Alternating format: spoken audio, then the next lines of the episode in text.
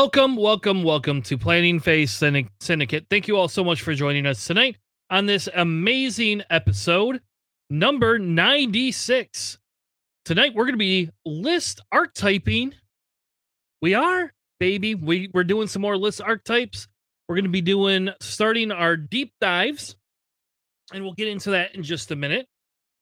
After that, we're going to be having a conversation about a survey that uh, we're hoping you'll help fill out that can help the community. Um, and if that wasn't enough, we are going to be talking about ranking some fun pilots that we have not ranked before. As a quick reminder, if you would like to donate to the show, you're welcome to subscribe right here on Twitch, or you can join our Patreon. Or if you would like to give a $5 or more donation to help get prizing support for Michigan GT slash stream support, you're welcome to PayPal us, and you should be able to donate $5 or more, and we'll be entering you into a raffle for a Phoenix Cell Squadron pack. With that being said, let's bring in my co host for the night. Please welcome to the show the benchman, the, the, the henchman of the benchman bench warmers, Mr. Alex himself. How are you tonight, sir? I'm doing quite well. How are you? Good. It's very cold in Michigan all of a sudden. It was warm. I was enjoying it. Now it's cold. So it was 80 yesterday and it's gonna snow next week. Yeah. I love very Michigan. very disgusting. Um also, welcome to the show, Mr. JJ the Giants Still Suck. Johnson, how are you tonight? Johnson. I'm doing all right, man. Just in the middle of moving. Um, I'm going to be moving over to my new apartment next week, so uh, trying to. Luckily, it's not as bad as my first move back in August. far less crap that I need to pack, but I basically have to dismantle this entire center uh, so that way I can move it and reset it up in my new place uh, over the course of um, beginning of next weekend. So not looking forward to that, but at the same plate at the same time, it's going to be nice being in a uh, on a one story apartment instead of a third floor. So. I would definitely say that would be a benefit because I don't know if I would want to. I don't know if I'd want to carry all that stuff upstairs. Yeah, exactly. The first time was not fun at all, man. Oh my goodness. I mean, it, this is like a hybrid between my office and like you know my stream table here. Um, but I got monitors everywhere, computers everywhere, cables out the, the ass, and geez, yeah, well, if you didn't know, this weekend I went to an alpaca al- alpaca festival in Allegan. It was very different. I bought something though that we talked a little bit about last week. Cal was obsessed with ponchos, and somebody bought himself a poncho. Yes, I saw the photo of it. It was uh, pretty glorious. You look very warm for real. Yep. So I, I, I bought a poncho. So I thought that was that was kind of fun. We got to see some alpacas. Um, I don't know, like I don't know what you do at an uh, uh, at that type of a festival, but what I will say is it was us walking around, not getting to pet them, and then we watched them put on a little like show, kind of like a best of show, best in show, whatever they call those um like dog show type things. It's the same thing with the alpacas. And there's one of them that did not want to sit still at all. Like it was very ornery and angry. Um, that it had to be out there, I think, on display, you know. but hopefully you all had a good weekend. I don't know if any of you anybody else did anything fun. I know Alex said they were celebrating something this morning. Eastern Orthodox Easter is today. Yeah. So, um, I don't know. Do you say congratulations or happy Easter? I don't know what you say for that. I I don't know. You went to it. what if you combine Orthodox and Easter and just made it oyster? Happy oyster. Happy oyster. Did you there guys you have go. oysters there? Uh, no, but I had calamari. I do not like calamari, but I know a lot of people do. So It depends because there's some places Mm. that make it very like chewy, and I hate that. And I prefer them when they're like crisp and light, and, and Like- you can just eat them. Like I like that, and I like like the breaded ones that are just like better onion rings. It's delicious. yes, yes, that's the best. well, maybe you'll someday you could take me out for it. the ones I've had are not been good. So Yeah, it's it's uh, very hit or miss. Well, with that being said, what I wanted to do was a couple of different things tonight, right? Uh, so the first thing there was a um a survey that people that that wanted to be filled out, right? So I'm trying to remember the gentleman's name, but they did it on um GSP. Was that like a year ago? Oh, help me out, guys. I don't remember. There was a there was a survey that somebody did Yeah, about a year it- ago. I believe it was in Sorry. It was the same person. Yeah. Okay. And so they they're trying to help build some data for the community and what they wanted to do was kind of put a survey out um for you to be able to look at, right, and fill out for them. Um I have not filled mine out yet, but I do know that this was a pretty pretty good survey that they did before. And I believe it was for their college, was it not? Or something to do with that? Yeah, that sounds about right. I filled out a couple of this. Yeah. So anyway, so essentially it's called Return of the Surveys.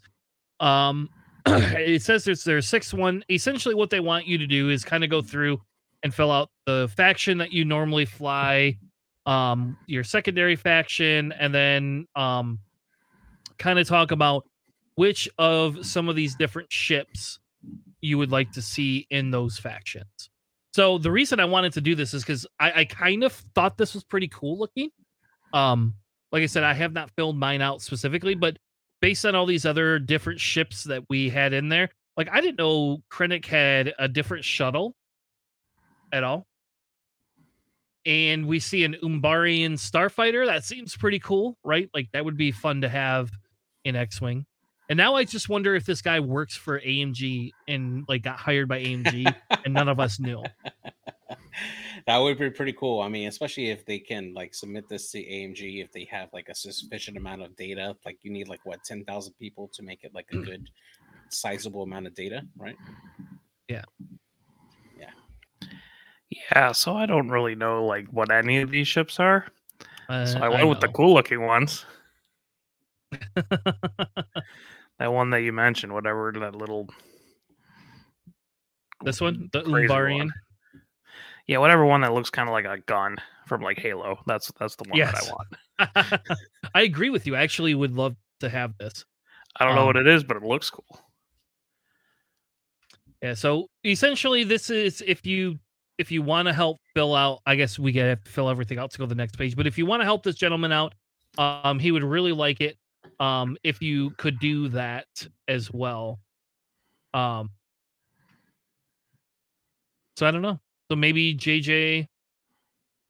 JJ will fill it out, and maybe next week we could share what we filled out. Oh, I've already filled it out. I can tell you right now. Oh, okay. I All right. remember what I filled out with. So, I mean, um, as far as primary factions in X Wing, it's kind of a little difficult for me because I play every faction. You know, I make it a point to try to play your faction. So, I tend to fill it out with whatever I'm playing at the moment. So, I put it in as Empire because that's what I've been running as of late. And then my secondary faction for this would have been uh, the the Republic. Um, so that's those are the two I've been dabbling in as of late. Um, so, what about you guys? Chris, I know you're CIS, obviously. Mine was easy. CIS and Scum. Uh, it's also incredibly difficult for me because I also make it a point to play everything. But I just throw on the Republic and the Resistance there for first and second, just because that's what I've been playing a lot lately. Yeah, that might all change, right? Yeah, exactly. then it says which three ships do you want to be in X-wing miniature? So uh, obviously we're going to choose this one. The Thai And- Dorito, The what? Thai Dorito. Is there a Thai Dorito? Where's oh no no Oh, no Tie no. that got the first one. Yeah. no no no no no. Damn. I think that's So what I- I went with. It's like I I think about that ship right about like you know how how it would work on the FO, and I'm just trying to think of the space that it would take in it, and the only thing that I can come up with a comparable like you know role uh, for the first order is similar to the TIE uh, V1 uh, for the Empire, how it has like the Barons and the Inquisitors.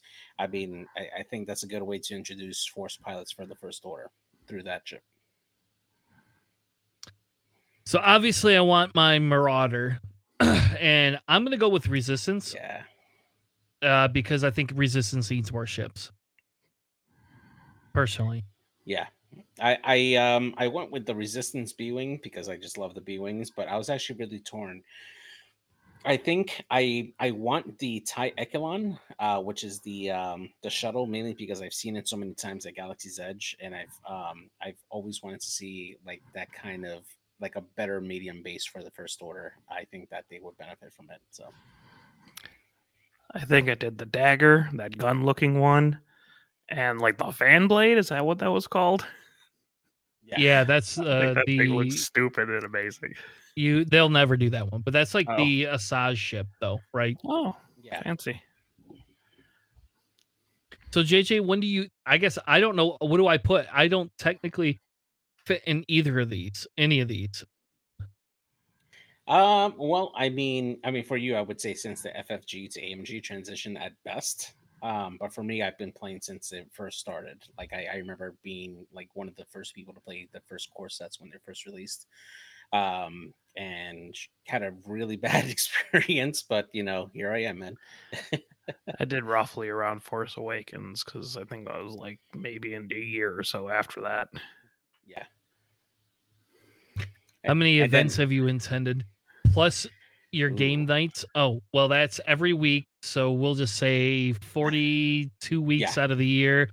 Um, we're almost halfway, a quarter way through the next year. So that's 52. Oh, I hit over 30. There you go. Uh, mine's probably closer between 20 to 29, mainly because it was a little difficult in Orlando. Christ, mine's but, not uh, even yeah. close to that. Yeah. You guys are so lucky. Yeah. What and is your obviously, per- uh, like competitive play. Yeah, for me, I I tend to play competitive play mainly, but if I'm like testing out different lists and stuff, I think I get more more out of that in a semi competitive environment um, because I'm just testing out the list, so I'm not 100% like trying to be ultra competitive with it. I'm just trying to feel it out. So I think I get more of those type of games than actual like competitive game. So here's where they say, Whoa. I don't know what that was. So I think I thought you were censoring yourself for a second. yeah, great timing on that. um, I don't know, literally don't know what that was, but that sucked. All right. So, how do I feel about the overall between zero and six? So, we know it's not zero and we know it's not six. four, it's probably four. I enjoy them, but have, but there are a few notable issues. Yeah, I, I definitely agree with that. That's my sentiment for it. Um, I I definitely do in, enjoy a lot of the um, the changes that they made. However, there are some glaring um, issues that could be addressed, but it's not a deal breaker for me. So Oh my God, this survey is forever. I, I oh. regret now saying we're going to fill this out on stream. It's a solid survey though. Like it actually, I, I'm very, very interested to see where I am because I am like all over the place. Where it's like, how frequent do you play? Almost never. How You're like, competitive "Not are you? all." Very. Well, What you've been playing your- a really long time. Are you happy with all the changes? Yeah, I like them. yeah, They're all pretty Jeez. much at like a B. Like all the objectives to me are like a B or higher. You know, like I don't dislike them. Salvages. It depends Yeah. on what I'm playing, but I don't mind salvage too much. But that's definitely my least favorite out of all of them. What is your favorite scenario? assault. Assault. Everyone's favorite scenario is assault. Assault. Yeah, What is your least? I think scramble. Scramble or salvage. Salvage. Nope. I think Ah. scramble for me. Ooh. I I want to say salvage for me. Um, yeah, salvage. What is your favorite rules change? Uh, I think the random order after dials. Um, it just really helps reinforce the the building to the full squad points and not have to worry about the severe underbid like we used to. Um, I mean, I was, I mean, hell, I I could tell you as a person who used to like build like a with a fifteen to eleven point bid. Um, I I'm just so used to building out all the way and just like the fully kitted stuff. So I do enjoy random order at the I think I'm one of the three people that chose the squad building changes. All right, you're you're cool. weird. I You're love weird. it. I like having even crazier options for just my degenerate jank that I'm going to fly. Yeah. Now everyone gets stupid toys. I love So- it. Mine is scenarios, obviously. So this is I was gonna say I have two that I hate the most. I hate squad building and I hate the bump range zero. But I think the range zero attacks are the worst for me. I agree. I now hate for those. me for me squad building because there's just so much uh lack of granularity that we feel right now in the game that would solve a lot of the issues that we currently have right now um so i, I think that's my biggest gripe so Ah, humbug. I like it. Are you interested in more competitive scenarios? Yes. Jesus Christ. Are you anybody who doesn't in put that new scenario packs? Yeah. Uh, yeah, I guess. Yeah, What do you want? New ships. Oh my god, like that's simple. Give me new ships. Like yes agree new ships I might have actually put pilots. But, you know, uh, it's close to the same thing. I agree with you on the pilots, but I want new ships. I just want new stuff. And pilots are really easy to just, hey, this is really cool. Hey, this changes this, how you fly this particular ship completely differently now that, you know, it's Yeah. a different pilot kind of thing. I like that. Yeah I, I do agree with you there like just having extra pilots for those for those ships just helps you give you more options and it keeps it like more fresher that chassis. But the same point is like i there's so many chassis right now that are struggling to have different options out there um, that only have like four pilots available and really you're only taking maybe you know two of them you know at, at best uh, but really only one pilot for those chassis. Those chassis need help you know you, you take a look at uh, the X1, right? It's basically either going to be Vader or Maarek Stele, and it's that's it. Like, there's hardly any other options out there. I mean, like, Juno made a. Splash. Yeah, I know. I'm saying, Yeah. but like Juno made a splash, and it was nice to have her as an option. But we need that more for some of the other stuff, right? You know, uh, take a look at the what uh, what Ubel did for the um, the the TIE Brute. You know, we need we need more stuff like that, more pilots with very interesting abilities that help bring that that chassis out of obscurity and help put it on the table more. You know, And Sicko is still one of my favorite pilots to play. He's so fun. yeah, Just it's a side slipping lat. Also, Yeah, it's just going to so rotate fun. its arc. You know, it just does whatever it wants. A broadside people. mm, right. I love it. It's so good. See, uh, also, like minor problem. Sometimes when you add new ships, you don't really add much. Like, like what happened in the Republic, where it's like, well, you have like the clone Z's, which are like roughly the same to like the V wings, but worse. Yeah. Or like the It- Z95s and Scum, where it's just like I could take this, or I could take like the Seek Interceptor, which is just kind of better. Yeah. If you were to choose a chassis to get new pilots, which one would you pick? I, uh, whew. I don't know, man. I love them all. I it's it's hard because like my head goes to Scum, and I'm like, but Scum has a bunch of stuff. None of it's costed right, but it's got a bunch of cool stuff in there. We go to Yeah. like, res- yeah, I don't know. Resistance needs me- more ships, though. I'll give you that. yeah, exactly. Yeah, resistance definitely needs. It's got like twelve pilots every ship. Yeah like for me i would i would love to see more stuff for uh for the separatists you know there see a couple of more like pilots named pilots to make it out there. I know that the identity of the faction is like the droids and stuff like that but it would be nice to have more options for uh for some of those chassis like the Belbullab for instance could use somebody other than grievous uh to to really make uh make you want to decide if you want to um like pick that over Grievous, and of course, you know, with the right pricing, and you know, just further expand on that, or see more fire spray pilots that are not like Django, like you know, and just make it better. Like I think Aurra Sing would have made a bigger splash had it been priced a little bit differently, but you know, it is what it is. Or if it had a crew slot, because Yeah, exactly. Emperor Palpatine on Aurra Sing just does not sound fun. Yeah, exactly. To me, it does. Just double force double know- stress. You do know if, if Aurora had came in at seven points, we'd be running Django, Aurora, Grievous. It just just so you know. Oh,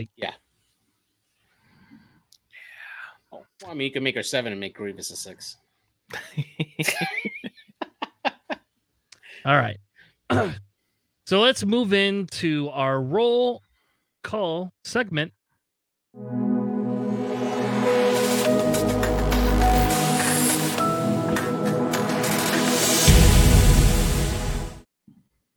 In this segment, we are going to rank some pilots based on a scenario. so we have selected four pilots. Uh, we gave Alex the ability to select two tonight but we are going to rank four different pilots. We decided to do some large base ships and one medium base. We're going to rank Pre Vizsla in the Gauntlet, Bo Katan in the Gauntlet, Poe in the Falcon, and Gideon in the Z shuttle, Xi shuttle, whatever you want to call it. JJ says EZF. All right, fair enough. So well, let's go ahead. Let's begin with Pre Vizsla. And in the past, what we used to do is we used to rank pilots between an S and an F. S obviously is the highest ranking. Basically, would mean it's an auto include um, in every list in that faction. And obviously, F tier would mean um, Torkil Mux. Uh, that's kind of how I Oh. see that. Someone so. Um. Anyway, so we're gonna start with Pre Vizsla, the leader of Death Watch. While you perform an attack, if the defender's initiative is equal to or greater than yours, you may spend two charges to roll one additional die. Now, I will immediately say it is a pain in the ass to remember that equal to or greater than yours, um, because you cannot shoot Finn with five dice. Just remember that. you shoot BB-8 though. You can, yeah, you can shoot. EV. He's a better pilot. no. That he's higher initiative. All right. Well. All right. So let's begin with CIS and Pre Vizsla. So I'll go ahead and I'll start with Pre Vizsla for assault. He's very, very, very good. Um, has the ability to stop. I give him an A. Um, to me, he fits very well into that. I think assault again is probably one of the easiest things to ring things in. Um, he still gets all his actions. He could do his stop, churn, rotate. He could collect three points, two churns in a row, and you aren't going to murder him very much. chance, I easily give him a C. I do not think he does very well on chance. He gives up half points, and with only two shields, it makes it very easy to get a hull breach and then watch him just mur- be murdered away. Um, salvage, I would give him a B in.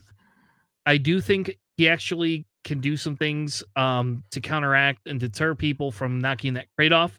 Um, you don't do barrel rolls or boosts, so I you you could do almost anything you want with Pre Vizsla. Um, typically with Scramble, um, I give him a C. I don't think he's very good in Scramble at all. He's your I want to murder things ship, not your let's take an action. He's also low initiative. Um, so the issue I have is you can take it, somebody takes it back, especially if you're a Jedi, The only thing you did is tell the Jedi you can't have a target lock and a focus, or a focus and a barrel roll, or a focus and a boost. That's all you did. So, who's next?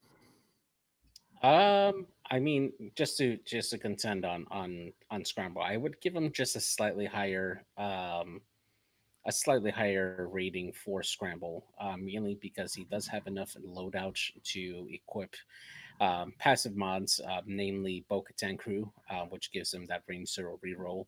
Um, I've I've flown uh, quite exclusively for CIS for a while, and just having that range zero, like setting yourself up to grab a scramble action and then block another ship that's coming in, and still have that passive mod that reroll range zero makes Pre Vizsla pretty good um, to to have that shot and still deny your opponent that action if you can set it up correctly. Granted, he doesn't have the best way to pursue other uh, like a ship that he wants to take off the board, um, but he can still take up a lot of space and you can set up a block easily uh, with that large space there. So I, I would give him a B. He's not going to be the best. Again, initiative three, but that also initiative matches a lot of droids that aren't are with CIS, and that helps you kind of manage how you want to uh, do those activations on there. So you, it just really depends on your list, but I think he's rated a little bit higher for for scramble. So you're saying the exact same as me, except for scrambles a B. Yeah, everything else I agree with you. Is just scramble for me. I would rate it as a B. So, all right, Alex. okay. I would probably say, actually, I would give it an A for assault mostly because it's a large base with the ability to stop and more importantly the ability to take like just crew like that will like they'll give you passive mods. If you do like the swivel right you can have savage on there which is really good. Or um yeah like like jj was saying like bo-katan's pretty nice. You can even put like the the death watch commandos on there and that it doesn't necessarily help for assault, but like just the the flexibility and loadout, I think helps it to both occupy a place and also be able to stop and kind of mess with everything. Uh, I would give it a C for chance. You know, it's still a gauntlet. It's kind of hit or miss. Uh, can hit really hard though. For salvage, I think I'd just give it a C you can pick up a crate, but it's still like two agility. I mean, if you rotate, there's one agility, and that you can get popped off. And as much as I see people put marksmanship on Pre Vizsla, that's more of you had one point left over. Exactly. doing anything useful with it. So that's exactly right. Yeah. It, it, exists. It's just that's more of a fault of a really wacky loadout points there. Uh, for scramble, I think I would actually give it a C as well. Just um, like you can hold a spot, like and you can block pretty well, but also you are still a three. And if you're going for like maybe one of the corner scrambles, then you're out of the fight, and that's not where Pre Vizsla wants to be. So like just kind of in my head. So you have to like set up scramble pretty weird with it, and then your opponent has to help you out with that. So, yeah. All right. So overall, it comes in between C and a C plus, essentially. All right, let's do the next one. Bo Katan in Republic. After you fully execute a maneuver, you may gain one deplete token to choose an object object in your front arc at range one to two. If you do, another friendly ship may perform a target lock action on that. I, I perform a target action. That's dumb. target lock action. Yes. to lock that object. That's just the stupidest wording I've ever heard of. I guess I've so, never fully read that wording before. Yeah, yeah, it's um, it's just one of those things that they didn't write out, you know, correctly. But, um, but Bo-Katan for me is actually a very underrated uh like gauntlet. Now it does get looked over a lot, mainly because of its point cost. It is a, a seven point chip that has 20 loadout points.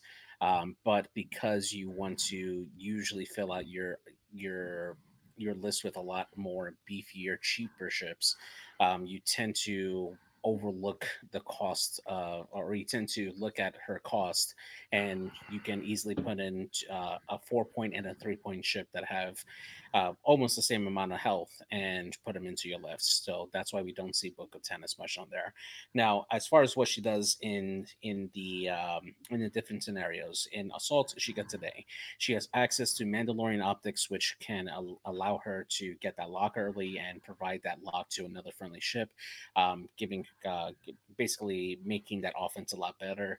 Um, you can equip her out with um, with Plo Koon crew, uh, being able to get a uh, a purple reinforce and then taking off uh, like negative tokens at the end um, for an enemy ship or a friendly ship that's in the side arcs. Um, and then you got that large base which can contest two different objectives if you keep them close together, three if you're really good at it, and Bo Katan at Initiative 4 can uh, get in pretty good shots in there for um, for what she can do on there.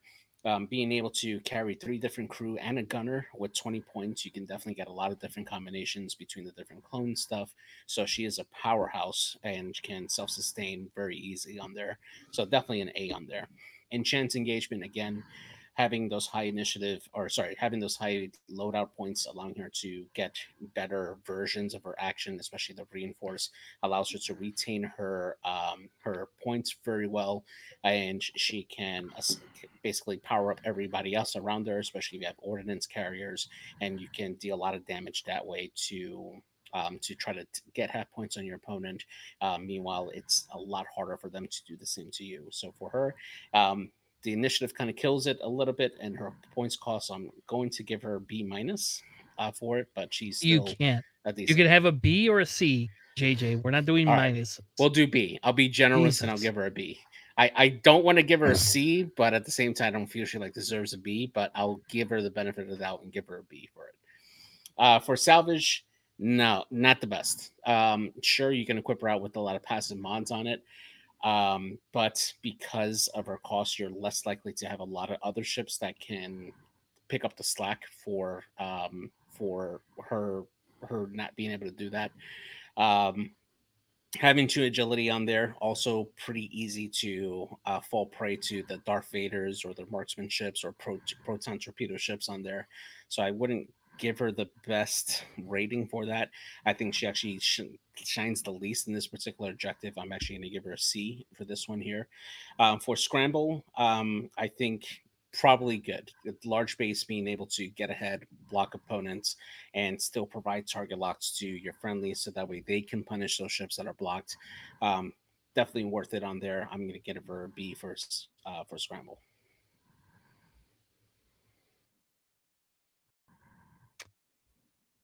Sounds like you should be running Republic, JJ. Oh, please, JJ. Of, uh, play Bo-Katan it was out of my thing. Gauntlet. please, I will play you every game if you're going to play Bo-Katan Gauntlet. All right, Alex. Uh, hmm. Okay, well, we're going to go with the caveat of why are you taking the ship instead of 7B Anakin?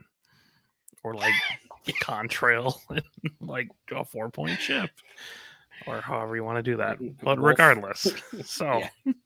wolf contrail yeah yeah. Yeah jag man jag contrail. Get that get that going.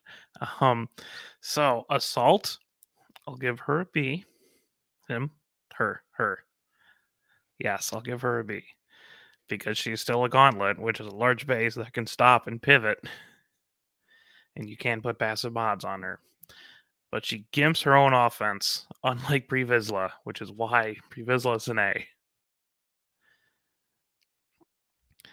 Uh, for Chance, I'll uh, give her a C. I just don't think that the only kind of cool thing you do with her that she has two missile slots, so you can put on like Diamond Boron. So that's actually kind of cool for like assault or chance. Uh, but yeah, in my experience, when I play guns gauntlets, they generally die really fast. I'm not sure if that's just because I played a lot of Rook, and Rook is like straining himself, or is it like I don't know. So, Uh, salvage. Put a C, just because uh, you're not good at carrying. Like you're okay carrying crates, I guess. You do have two agility. You could probably you could put a force on there.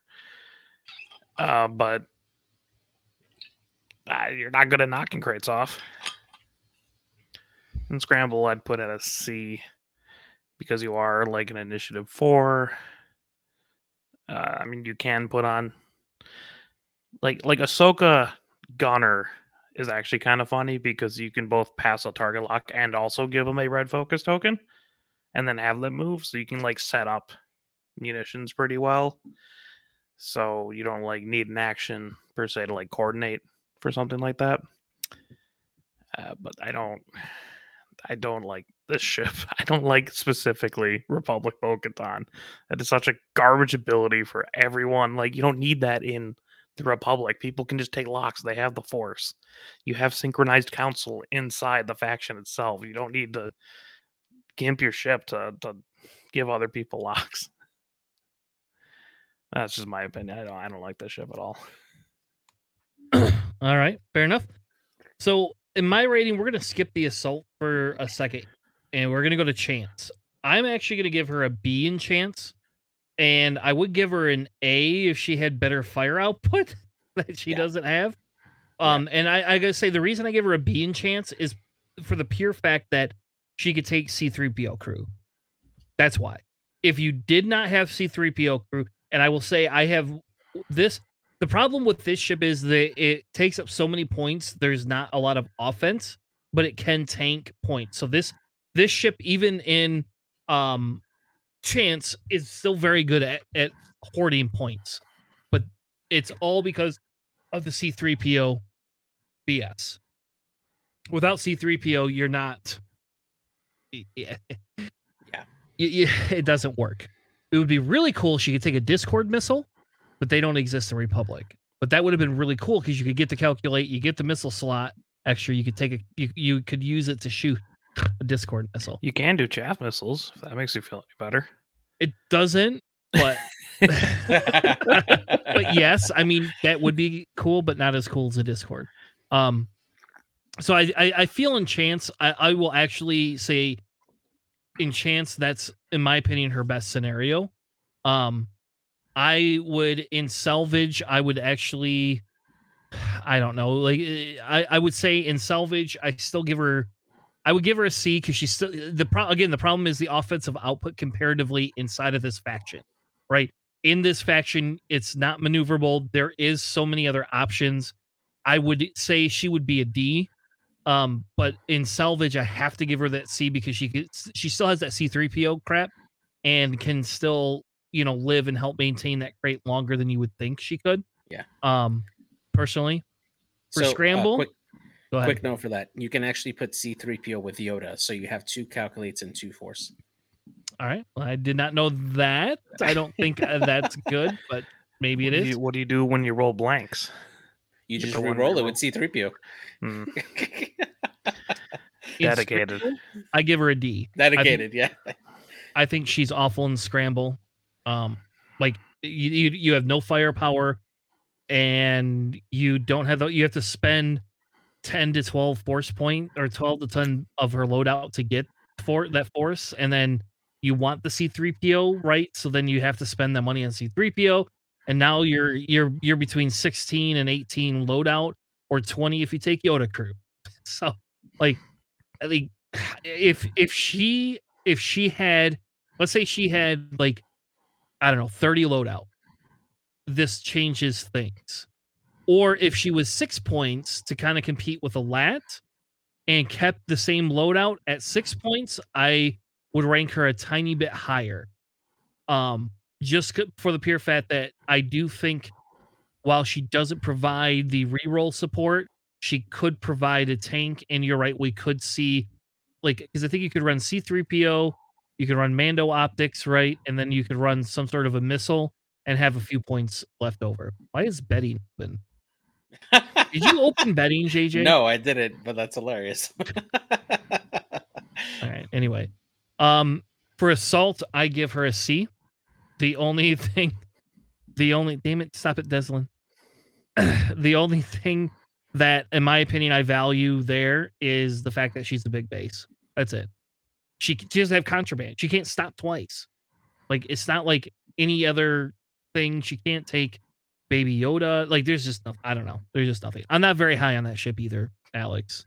So I I I know Corey is. Corey loves that ship. But The, Re- the Republic specifically, specifically? Bo-Katan Republic is Yes. ugh. Hmm.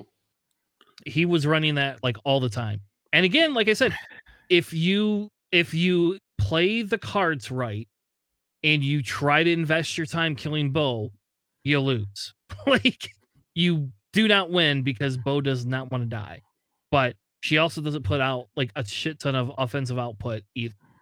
Um I don't know. So there is my that's kind of our rankings. JJ really loves Bo, so I think JJ should have to solely actually you need to change your faction in Nickel City and run um Republic. That's your new faction. Dude, a B minus is not love. It's appreciate, Bo. No, okay. Um, so I think our overall ranking comes in. I don't know. What does that come in at? That's a C. Yeah, it's a it's at a C. All right. So let's move on to the next one. The next one that we have is going to be Poe Dameron. oh my God. He is seven points with 25 loadout, somehow more than Bo Katan has at the same points level. with two better abilities. Yeah. Uh, before you execute a maneuver, you may spend one energy if you do ignore obstacles. After you fully execute a maneuver, you may spend two energy to perform a white boost action or a red barrel roll action. Then, if you perform a red barrel roll, expose a damage card if able. Not, you can only do this if you have a damage card. No, why would you want balance? Exactly. I love this card. Anyway, so Alex, we will let you go first, probably since it's yours. Okay, I am going with As for Assault because he has a free large base I6 boost every other turn. You could also sloop and boost. You're also still large base. Like you are, there's no other ship that is faster than you in this game. Add your large base. You can be wherever you want. You And can go through obstacles. go through obstacles to get to the assault place. Who cares? Whatever. You have an ability. Uh, chance. I'll give him an A.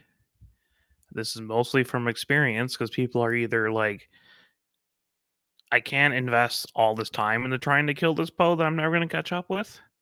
So I'm not going to bother shooting him. Or, oh God, he hits really hard because he has Rey Crew. Or, well, I did some damage to him, but now he ran away to the other half of the board and I have to go through four other ships to get to him. And he's also only seven points. So when you half him, you give up three, which really is not okay. Um, for salvage, like I think I just I would give him a C. I don't run him with like Chewbacca for like the native crits in there. And you you can pick up a crate and then just keep plowing through asteroids the whole time. But a really big part of Falcon Poe is that he boosts. If he's stressed, you still have engine upgrade, you can continue boosting for zero repercussions or every other turn he boosts and he also barrel rolls. You can do both. You can barrel roll and boost which i've done plenty of times. It's not okay. But uh you'd never pick up a crate with him Yeah. and for scramble i would give him an s tier because one he can large based i6 boost to get to the scramble point and two you're i6 and three, you have Rey Gunner. Like you have all the mods you need and the ability to get there. at the highest initiative level. It's it's really silly. I love this ship. It's it's like what my buddy Matt, co-host, listen to the Best Benchwarmers podcast. He said this is exactly what he wanted a Han to be in the Falcon. And I can kind of see where he's coming from with that. Yeah, that's true. That's my gosh. All right. So I'll go with mine. I would also agree he's an S for assault. No need to harp on that um piece of it. I would I don't know I, I don't though I don't agree, I would actually give him a B in chance. Personally, I feel that he is good in chance, but and you you are right, you're only giving up three points, but you can kill Poe if you focus fire on him. Um and yes, he can run away, but he's still a big base. He can only run so fast. So if I if I force you, if I half point you and force your Poe to stop engaging with me, I whatever. I don't care. I just took out a ship that does insane amounts of damage. like and it ran away. Um so I do I, I don't think that they live forever. I do do genuinely enjoy him in chance. Um, but on the opposite side, I think in salvage, I give him a B as well. And it's not because um he does it, he picks up the crate and carries it himself because he sure as hell does not want to crate ever, ever in his life. Does that Falcon want to crate? But it's essentially because it enables him to work with whatever ship does pick up those crates, right? So it is a ship picking up another crate, and it is not him knocking off the crate as much as it just is him murdering ships. So you shoot at him, he notorious is you. If you don't take notorious, then he's doing weird, crazy maneuvers and always getting a shot on you.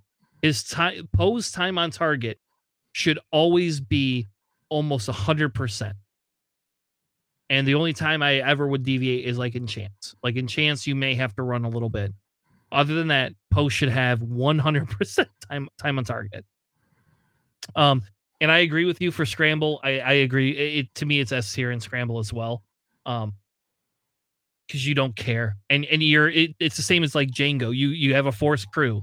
You can do whatever you want. You're an I six. You have reposition and all sorts of crazy. You can actually. He's probably better than Jango because he can reposition and scramble. The boost too, Yeah. like a large base boost, that covers so much ground. Yeah. So disgusting. JJ, Yeah, I definitely agree. In assault, um, just being able to have that big base in there and have the passive mods, uh, his his um his loadout definitely allows him to get consistent dice on offense while being able to contest objectives. Um, he's definitely an S tier on there. Uh, for chance engagement, uh, I'm a little torn actually. Um, I actually, and, and this is just from my experience, obviously. On paper, Poe is really great. You know, he has all those loadout points and is really fast the the only problem that happens with Poe is the psychology of you know if I'm getting hit too much or I'm getting engaged too much, I'm gonna run. And I can't tell you how many times that I can force the feint. I'm gonna go into Poe really hard. They run away, and now they're beyond range two of the center. And I've turned in all of my ships to take out the rest of the ships are in there.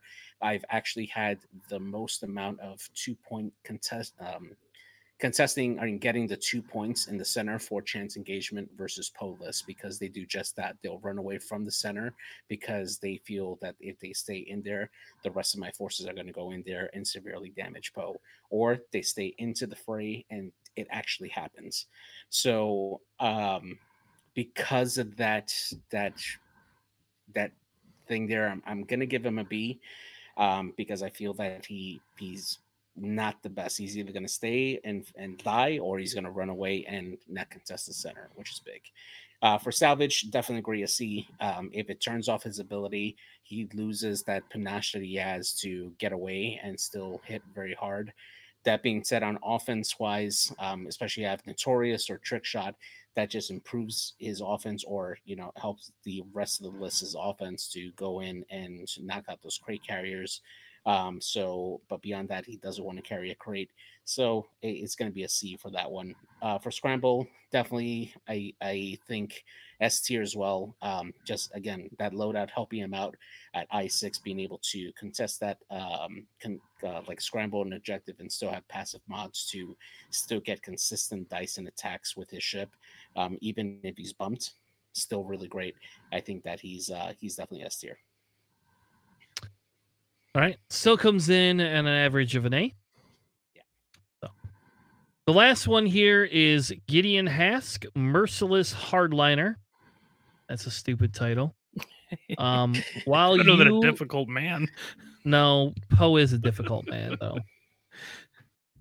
While you or a friendly small ship at range 0 to 2 perform a primary attack against a damaged defender, if the attacker rolled two or fewer attack dice, it may gain one strain token to roll one additional attack die. Seems pretty good.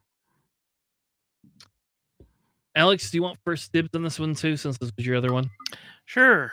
Um, I really like Gideon a lot in this shuttle, but it's not like he's doing like all of it by himself. He's mostly just this really incredible support sheet because you just staple like Terex onto him, and then he's either passing out calculates and jams. Uh, you know, biohacks. He's got two tech slots, so you do like biohacks and like maybe like pattern analyzer if you wanted to.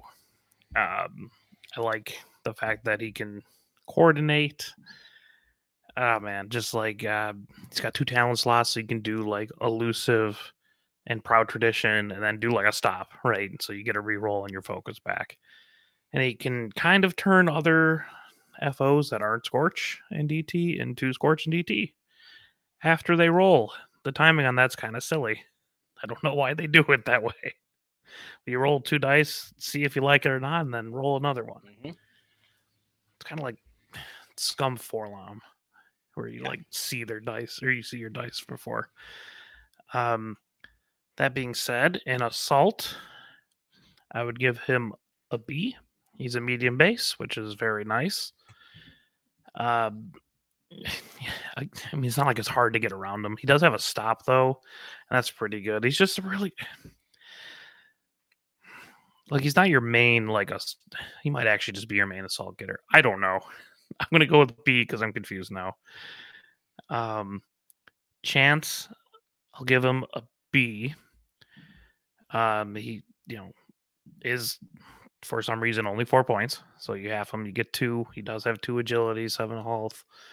Uh, he does strain himself a lot though, but mostly just the the the support that he's giving really helps out the rest of your ships in chance.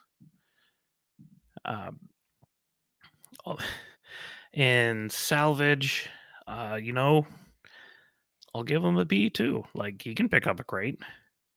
He's a four, so it's like just low enough that he might actually get there. Uh, to agility, mostly he can just pass out jam tokens with Terex or just jam with himself. And I think that helps out a lot for like dice mods. Like you can't get target locks to re-roll into a crit kind of stuff. And I guess it's kind of funny if you have proud tradition, someone could take the crit and knock the crate off themselves. That's an option they can do, I guess. And scramble, I'll I'll give him a C although he doesn't like necessarily need all of his actions.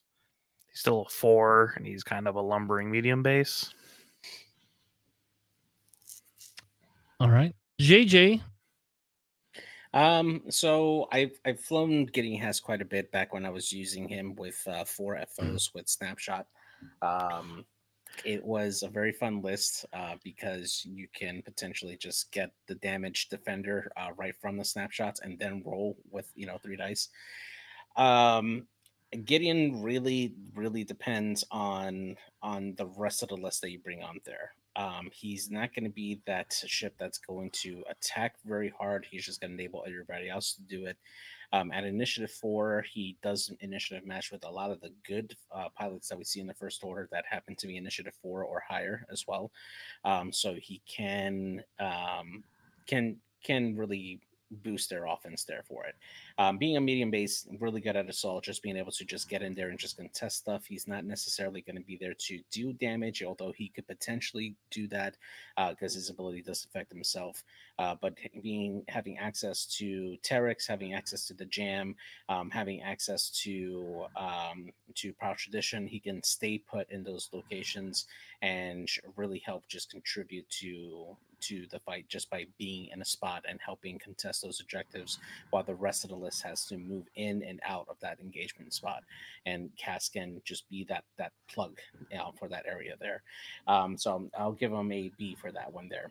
For chance engagement uh, a little harder because uh, for chance, your health is your resource, and by giving yourself strain, you're allowing your opponent to get that potential, more than likely, extra health damage um, on your friendlies, um, especially if they're getting shot at from lower initiative ships. Um, so he kind of makes it easier for your ships to get half pointed, um, especially if he uses the ability on himself. So I'm actually going to give him a C, um, despite his support abilities. Just his ability to give strain makes it easier for your opponents to get that strain on that. Um, he's also the dial just doesn't help him keep time on target either.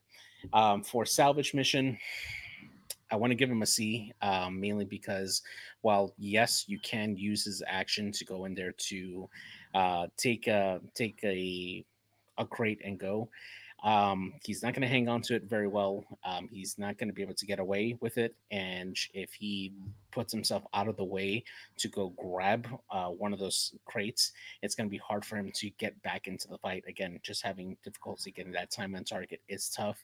Not being able to rotate or do K turns or anything like that.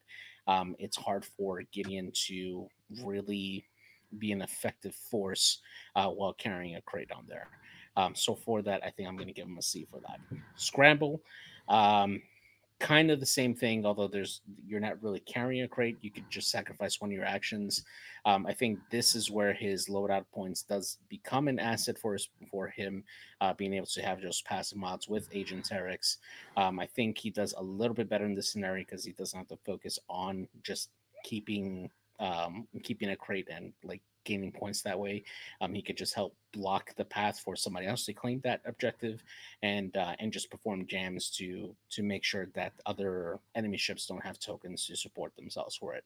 So for this is a little bit higher for me. I'll give him a B for that uh, scenario for Scrabble. All right. So I I guess I don't know. To me, an assault, it's a B it's very simple. He's there. He could be there. He doesn't obviously need his actions per se. Um, I don't think he particularly excels at there, but I also don't think he's that bad. Um, for chance, I'd say a B as well. Um, I don't think in chance he has um any real big downside if you invest your time in him. Killing him, good for you. Um, also, he doesn't need to take strain. He doesn't have to do it. We've watched him never do it for how many times and still live. so I I have a hard time saying he's not decent at chance. Um I will say salvage is kind of the same thing. Um really to me in salvage it's the B as well.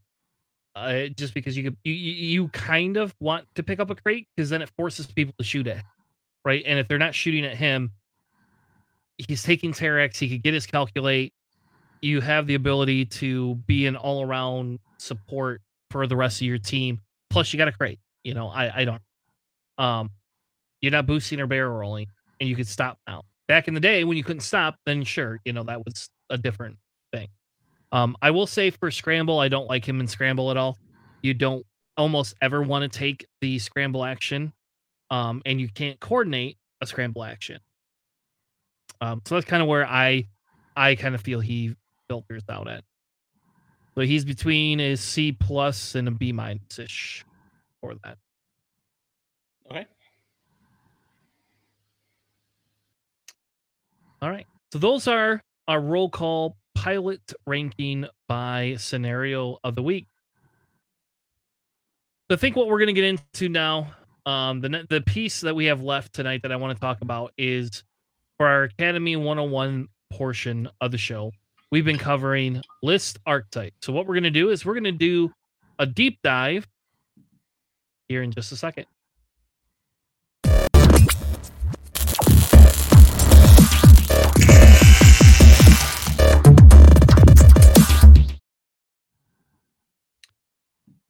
So, with that being said, we are looking to start to wrap up our list archetype analysis series. And essentially, what we did is we spent the first one defining it, defining it, the second, third, and third ones essentially defining each of the different faction or each of the different types and then giving them a ranking, kind of like we did with the pilots, uh, based on the factions. Our goal was to review each archetype that we believe is in X Wing miniatures, dissect strengths and weaknesses, define building blocks, review scenario actions, and then the very last thing we wanted to do is break down each archetype, looking at it, at what lists belong to it, whether or not these lists can cross different archetypes, if there's some versatility here, and then kind of um, look at each of the different lists from there. So we have six archetypes that we define, plus a seventh um, dual class list, which essentially we don't really have to do anything with because if we define this as a dual class, we know a list belongs to it. So for this, th- for the next couple of weeks, we're going to be looking at different archetypes. We're going to be taking each different one. I don't know how long this is going to take. I don't know if this is a quick, easy kill or if this is going to take us like a whole episode. I have no idea. Um, but I felt what I wanted to do is kind of talk a little bit about, you know, like each of the different archetypes, like what lists we could build with that we could kind of build some lists on the fly. I felt that it was somewhat, somewhat silly to build them ahead of time, but we could do that. And then I kind of wanted to talk about counteracting some of these lists, right? You know, so we talked a little bit about how well they excel, what they can do to, you know, win those scenarios, but we didn't talk about exactly counteracting them for that. And we also just kind of want to talk about, you know, how do we want to rate this within there? So, is there anything I'm missing, guys, that you want to cover with this before we get into our beef squad? Um, no, I think we're we're good to go. All right. So essentially, if we go back, these are what our averages came out. So what we did is we did all this ranking here, right? Uh, for each of the different types. Alex gave me a lot of shit on certain types that he didn't agree that we should be ranking. Um, so we'll save that one for last. Um, but here's kind of what our average scores came out to be. So we have aces, alpha, beef, control, salad, and swarms. And essentially, our total between our total and average rank, aces came in lower, the lowest out of all of them. Everything else came in around a B. so um the two highest rated ones were the salad and the swarm which i found very interesting that the swarms came in that high. Um yeah me too. and maybe it's just because i was very down on swarms when 2.5 first started. Uh i don't know. So what i felt we would do now is let's take the beef list right? Let's take that beef and let's talk about it in this context right and so the first thing we want to do is we define beef as similar to ace list. Basically, it's consisting of medium and large base ships mainly. Um, you have high value loadout. You can maximize um, your efficiency with mods on objectives and engagement, and you have enough health that typically you don't see one ship go down in a round. So, for example, if you can one round Jag, good for you. That's that's pretty hard to do. But if you can yeah. do it, maybe it's not designed to be in a beef list. yeah, no, definitely. Um, definitely uh the the beef list that comes to mind is definitely that Siege of Coruscant list uh from the Republic. Uh, having both of those arcs as well as uh, Contrail and Kickback, and then a Z95 usually stub um, on there. That is uh, quintessential beef, especially for the Republic. All right, so hold on. Let's go. Let's go back. back. So you're saying Jag and Wolffe. Yeah, Jag Wolffe, uh, Kickback in the Torrent, uh, Klick in the V Wing, Contrail in the V Wing, and Stub with a shield upgrade. So all the SOC stuff. Yeah, the only thing And that Stub. SOC is is Stub. That's it. Well, can we consider him SLC? I mean, no, he doesn't have the ability. That's important.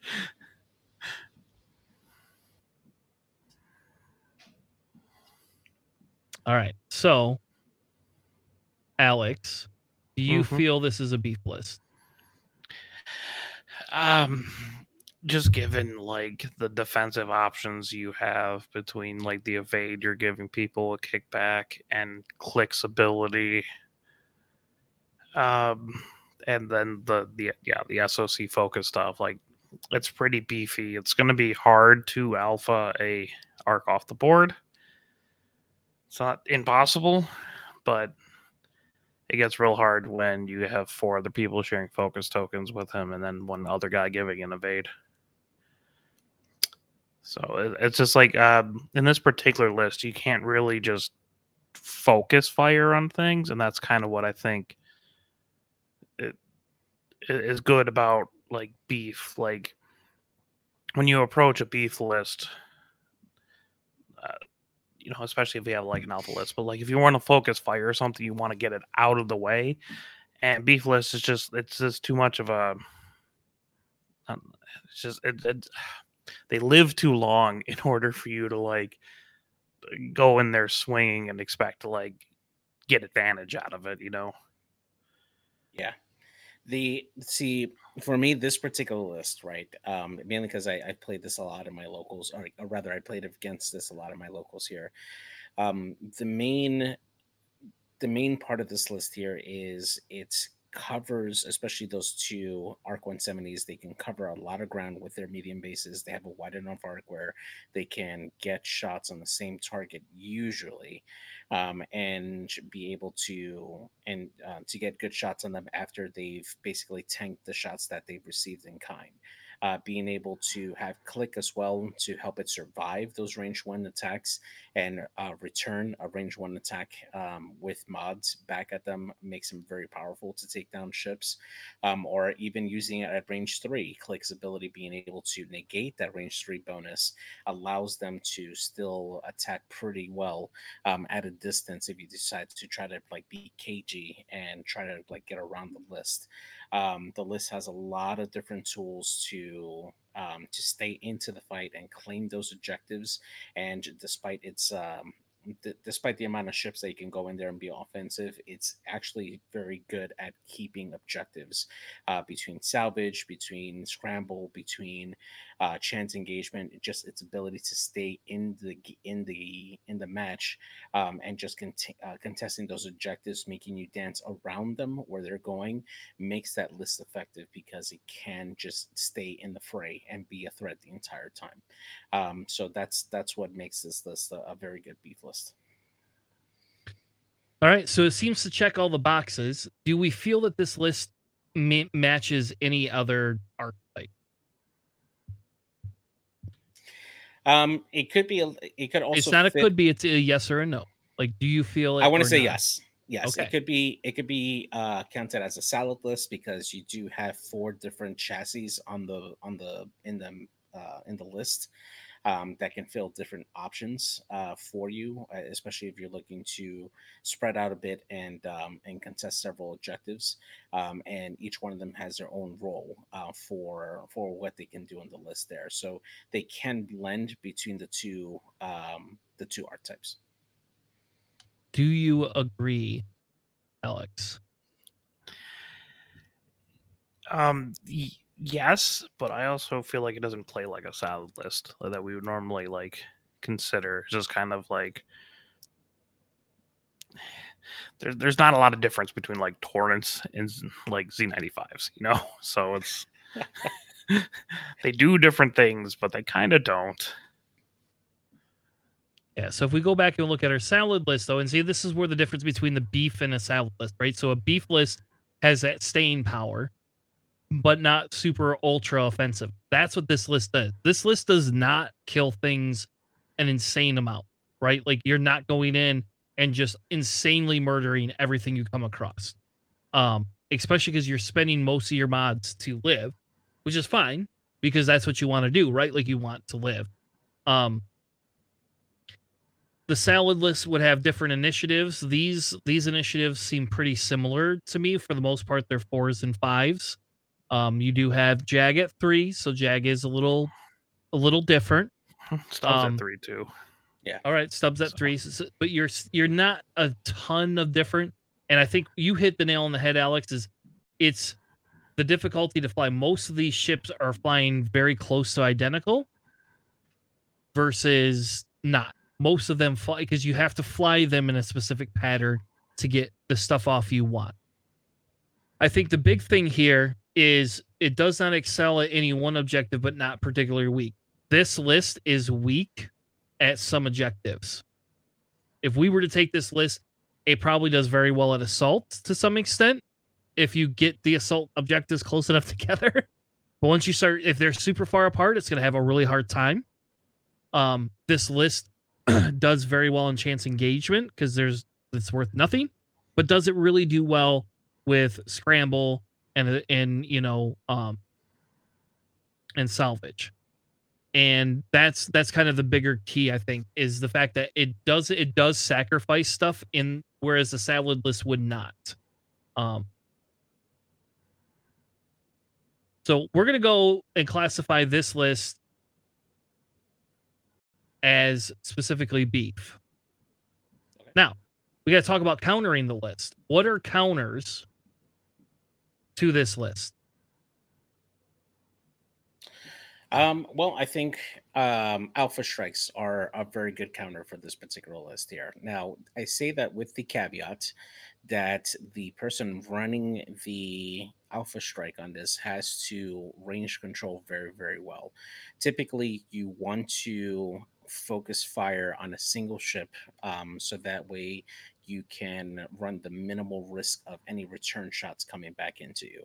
Now you take a look at like some of the Alpha Strike lists, like the proton torpedo carriers from the Rebellion that can shoot multiple proton torpedoes at Initiative Five or Initiative Six.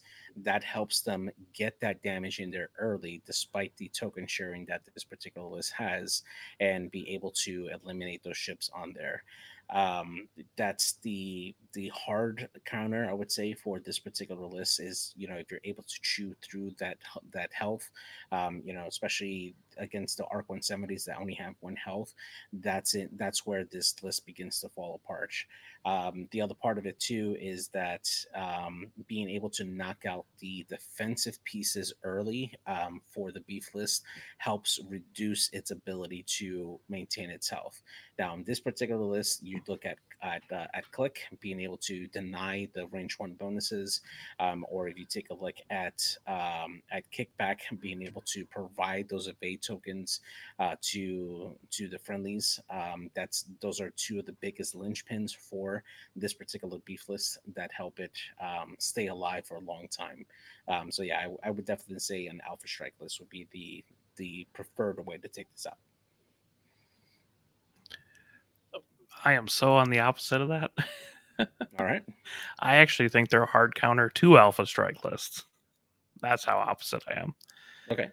I just think, I mean, yes, you can kind of range control it, but also you can just not joust the, you know, the the Alpha Strike list. Like, eh, it, it just seems like that the whole point of Alpha Strike is that they might not have a lot of great defense, but like you are taking things off the board before they can shoot at you. And then a beef list, you are they have the staying power, they have the- they're not getting taken off the board, so it kind of thwarts whatever Alpha Strike's doing. And then, then generally just have enough consistent shots coming back at them that it starts you start outpacing them in their advantage. I'm Not gonna say it's gonna go one way or another, but like the whole point of the alpha is that you have to get them out early. They're like a like an aggro like deck in any like card game that you do. So if someone's like playing stall, you're just kind of run out of gas by the time that you're you should have already won, kind of thing. Okay. So, do you agree though that kickback and and Klick are kind of the linchpins of starting to dismantle this list? Uh, I mean, you want to kill Klick, that's fine, but the Klick Klick's never in the fight. Um, honestly, I think if you just go after an arc first, that's probably your best bet. Even if they have, you know, a focus and an evade, they still want agility. So if you have consistent two and three die attacks, that you'll eventually wear them down, and the bulk of the offense is coming from those two ships because uh, they're the only three three uh, red dice ships. I mean, you got like the Diamond-Boron missiles or whatever, but then he doesn't have an evade.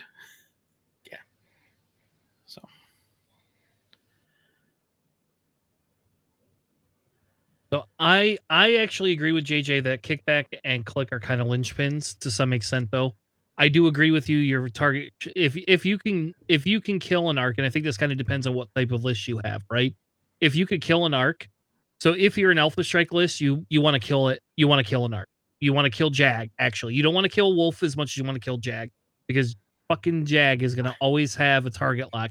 No matter what you do, Jag is gonna have a target, and Jag is gonna burn your FTC. By the way, when you don't want him to, more than some like. That's what's the most infuriating thing about flying against this list is that list will come at you. Jag doesn't take the target lock; he takes a focus. And oh, by the way, somebody else shoots and then pops your FTC, and then you're just screwed either which way. Doesn't matter what you do. Um. So, anyway, I do. I actually. So for an Alpha Strike list, I think it is. I think a control list personally does very well against this. Um, and I say anything with Jam, like Nightfall, Jam works very, very well in this list, as well as bombs. You drop bombs, you're gonna start killing these ships. Um, Contrail will drop an ion bomb if Contrail is far enough away, and Contrail's in the back. But like Contrail's not going to be in the center dropping a bomb. And that's where actually I would always argue that though the SOC is great, I would switch this list up and get rid of the SOC Contrail so I could either take protons or seismics because that would make him so much better, just personally. Um anyway, but I think control lists are the true are the bigger weaknesses to this list. Um and then alpha strike list would be kind of after that if you can murder the ships. You have to be able to take a ship off the board every turn though. And that's how you can start scoring your points because these ships are going to score points um like i said in assault the this this this list is amazing and in chance this list is amazing. Just super good just because you don't care what points you give up with this list. I mean if you half point contrail you get one point. That's it. If you half point most of those ships, you get one point off of it. It's disgusting. Yeah, Yeah. exactly. And kickback has that extra health plus diamond boron plus it's an I five. Ugh. But I feel control lists are probably the biggest. Klick has the extra weaknesses. health too. Yeah, Klick has the extra health too. Yep. Yeah, it has three. And then if you three put the freaking shield upgrade on stub, you you up three ships half health ratios, and that's Yeah. that's dirty. Yeah, it is. Sorry. No, you're fine. Now, now the uh, li- the other list I think that we should mention on here that's a very popular beef list is in Scum, um, namely Boba Fett, Kanan plus Company. Um, I mean, you can do another fire spray, you can do a gauntlet. Uh, usually, you see it with Rook. That is a list that we've seen when one of the Galaxy events. Um, that is a, a very popular archetype um, run in in Scum, um, and I would absolutely consider it a beef list. Um, so essentially, um, your heavy hitter here is always Boba Fett and the fire spray, uh, just being able to get those passive mods um, at range zero to one whenever he's performing the attack. Kanan Jarrus, usually with a force user uh, or uh, force crew rather, uh, namely Maul is probably the most popular option, uh, being able to reduce the attack dice uh, for your your friendlies, um, helping keep alive. And then your sh- third ship can be whichever big version you want. It could be Rook Kast, which is really good on offense. It could be another fire spray, um, or um, or you can put in Dengar if you really want more um, more of a higher initiative uh, ship that can really punish really hard, and um, and basically pick your poison on there. Um, I would think that this is probably the the most common beef list that we see from Scum. All right. So you think this is a beef list, and is it just because of Kanan? Is that like Yeah. your major? Kanan, Kanan, and the passive ability of Boba to constantly reroll on defense. I think it's this is definitely not like a traditional beef list. I feel like it like plays as a beef list though, because you have like the gauntlet's eleven health, and then Kane. It's mostly just it's mostly Kanan, and then like you said, you know the the Boba Fett rerolls and like the just having force enough to to continue living and being a pain. Yeah. All right. So hold on. Let's add that.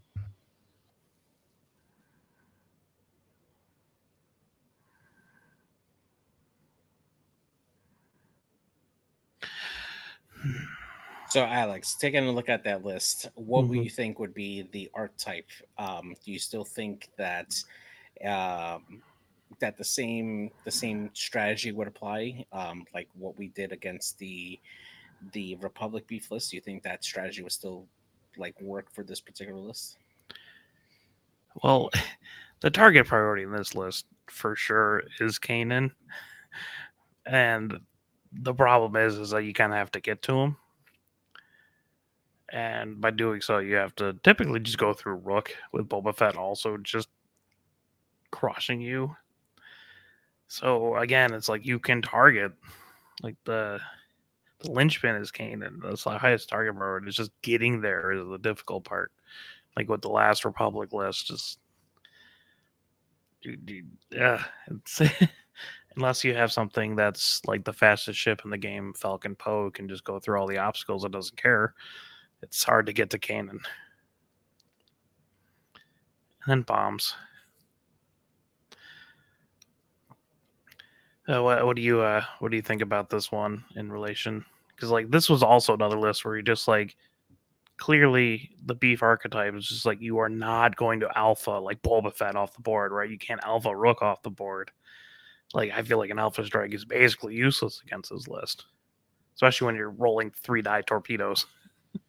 Yeah, I, I kind of agree with you. Alpha strikes here definitely don't don't work particularly well on here, um, mainly because you Boba Fett is looking to be at range one constantly with this one, um, and Alpha strike lists typically tend to melt away whenever they have a really powerful ship um, that can consistently get uh, four hits. Um, they spend most of their actions just on offense and switching them into defensive mode um, by nature just turns off their their greatest strength, which is the alpha strike. You know, attacking from range. Um, so yeah, I definitely agree with you there. I think a control list probably is the best way to handle this particular list, especially if you can control Kanan and where he's keeping his arc. Um, if you could force Kanan to be in a in a really good spot, or at least be outside of the range of his um, of his companions, um, then the list starts to fall apart easier. Um, but yeah, you really open your flanks and your rear into getting hit really hard by Boba Fett, um, or getting shot right up the front by Rook Kast, just so you can go and get that one part, which is Kanan. See, and I would almost say swarms are also possibly something that could reduce it. Again, Boba is kind of swarm impervious, but I will say if you're shooting into Boba with three dice, three dice, three dice, three dice, three dice, it it it will it will wear Boba down. I don't care what it says. Boba can't take two ships off the board all the time, every turn. Unless you're flying the swarm incorrectly. then you can. Kanan only has two charges. Yes. So Exactly. shooting at him and doing damage. So the more ships you have on the board, the better it be. I would actually be really interested to see this list versus the last Republic list. I want to. That seems like a really interesting matchup in my head. Wonder how Beef that would beef? go. Yeah, yeah, definitely. And actually, that's a conversation that we haven't had as yet, right? Do you counter a beef list with a beef list? I don't think you can like consistently plan on countering other beef lists with your beef list, but you can definitely like that does it, it creates some weird matchup problems because you're both supposed to outlast each other, so you really have to see which is better, like Boba Fett's consistent rerolls and high health of Rook, or just having three more ships on the board.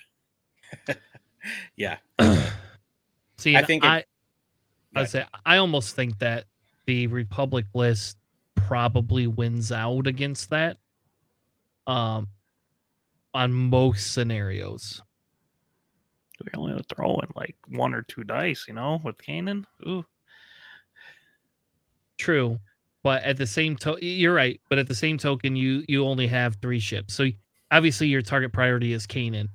Um, but I think that's where that Diamond Boron comes in, and then if you get con like that's when I would just drag Contrail away from the group and throw Contrail in there and say murder Contrail in one sitting, or he's dropping ion bombs on you, and your ships aren't moving. Um, true. again, it won't affect Boba too much, but Boba not being able to bo- boost is huge, huge. And Boba can't just joust this list. Boba will die if he jousts this list, guaranteed. that's- that arc, can you imagine Jag being able to throw four double-minded dice, like two turns in a row? I'll just throw con. I'll just throw Klick in there and let you force you to come kill Jag. Like it's, it's pretty disgusting. Yeah, Klick's Like- really good against Boba for denying that extra die range one. It really helps oh out my a lot. god, yes. I think that I would almost just invest in uh in Chaff Cloud on Boba just to break all the Republic's locks and tokens and crap. And yeah, yeah. All right. Is there any other beef lists that we want to cover that kind of stand out? No, that's it for me. Yeah. Yeah, I mean, there's not like lists that I'm like. This list is obviously a beef list. I mean, there's certain like ships that I think are like, well, if you're going to build a beef list, this is probably going to go in there, kind of thing. But not like a full on. Like those, I think are probably really good examples of just beefy boys. Agree. Yeah. All right. So is there anything else we want to do for beef lists? If not, we can wrap it up for tonight. And The um the only other consideration I would say for this is also um the objective or rather the scenario that's being played for this. I think that the scenario itself holds a lot of significance when you're playing against this list there. Um and if we go by the numbers, right? Obviously chance engagement, I think that's where beef really shines. They can really hold that center objective and um really contest it and stay there long term uh, making it difficult for you to also stay in there, especially if you have multiple arcs that are like bearing down on you. Um, it kind of discourages you from going into the center and contesting those objectives there. Um, scramble um it's a little more difficult it really depends on the number of ships that you have in your beef list there um or if you have less amount of, of ships how action efficient they are um, if they have like passive mods that allow them to sacrifice that action to do uh, scramble action um, you know that that's where you might be able to get the upper hand on the beef list um, particularly if they're not very maneuverable um, or they're very action dependent they might be able to get the upper hand on there if you're not able to kill them consistently uh, for uh, for salvage mission um, again, the number of ships really matter for the beef list. Um, and if you have a beef list that's really dependent on their movement as well, uh, like the fire sprays and Boba Fett really relying on that boost to get into or out of arcs um, really matter for them. So typically they're not going after those um, those salvage crates because they rely on having those those reposition actions to help them um, be be flexible for it. Um, and what are you guys' thoughts on scenarios? I think, yeah, pretty much in alignment. I think Scramble would generally just be their worst one. I think Salvage is generally okay. I mean, you're kind of built the last, you know, chance is good for that. Assault, generally, you're having medium ships, or at least they stick around, so you're not gonna like kill someone while you're both contesting it, kind of thing. I also totally remember one other beef list. Double Desi. Not, not the four you. Ah, yeah, double double Desi. Double Desi and like triple TIE fighter. You can run that. That's right.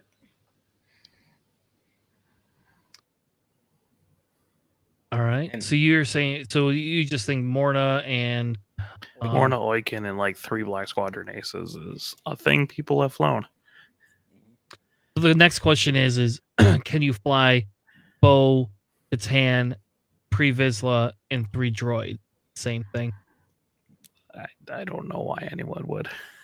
I'm just asking the question because I mean it's too large base ship. With Yeah, but like the decimator's a little bit different. All right. So if you were building this out, what would you put on each? Who gets the title? Morna. Um, no, Oicunn gets the title Yeah. because he needs that because he's actively ramming people. and Death Troopers. Yeah, and you put Death Troopers on Oicunn for sure because that's just not okay. and uh, generally, they both have Ruthless. Yeah. because they're just gonna eat each other alive. And then what? You got a gunner left over for uh, like fifth brother on Oicunn.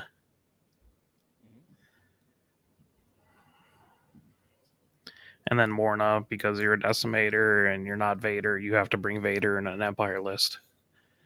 You- I mean, yes, You don't have to. you should. I like Crew Seven Vader Sister. is disgusting. I I like, like, Crew Seven Vader. Yeah, but yeah, Seven Sister, and it gives you a little more points, especially if you want to put in like Tua to get the the extra um like uh reinforce, you know, for those things Yeah. on Agile Gunner. Yeah, probably like an agile gunner on her or something. I mean, but ah, it just it, Vader hits so hard. He does. I'm not gonna lie, he does hit very hard, but he just also consumes a lot of points versus like some of the other force users. Uh, it's it's there is a, a huge amount of flexibility for those decimators with their loadout that make them very very effective. Honestly, so Yeah. whichever you pick for that, it is it's good. Yeah, ruthless Vader to uh, agile sounds pretty solid. Not gonna lie. Yeah. Would you ever consider Saxon? Uh, yeah, I've actually seen um, some Tiber Saxon on there on on some uh, decimator builds. Yeah, Yeah, I mean it's not like bad. You do have, I mean, your whole list is shooting after. That's fair. It is kind of a bully thing to do, Vader and Tiber, though. And then you you'd have to drop Ruthless. You could drop Ruthless though and run Tua, Vader, and Tiber. yeah, Mm. that's that sounds great. But like the whole point of Tiber is that you have Ruthless to get the other one. And maybe you go down to Seven Sister, but then they have a token, so it's kind of weird. Yeah. I I I am not a double decimator person. I am one single decimator and have Grand Inquisitor crew on it, so I'm way off on all of these. But that is it, uh it's a beefy list though. That's Yeah. how much like 30 health to go through. Yeah. So same question on this one here. Do, does our our counters for this apply to this particular list?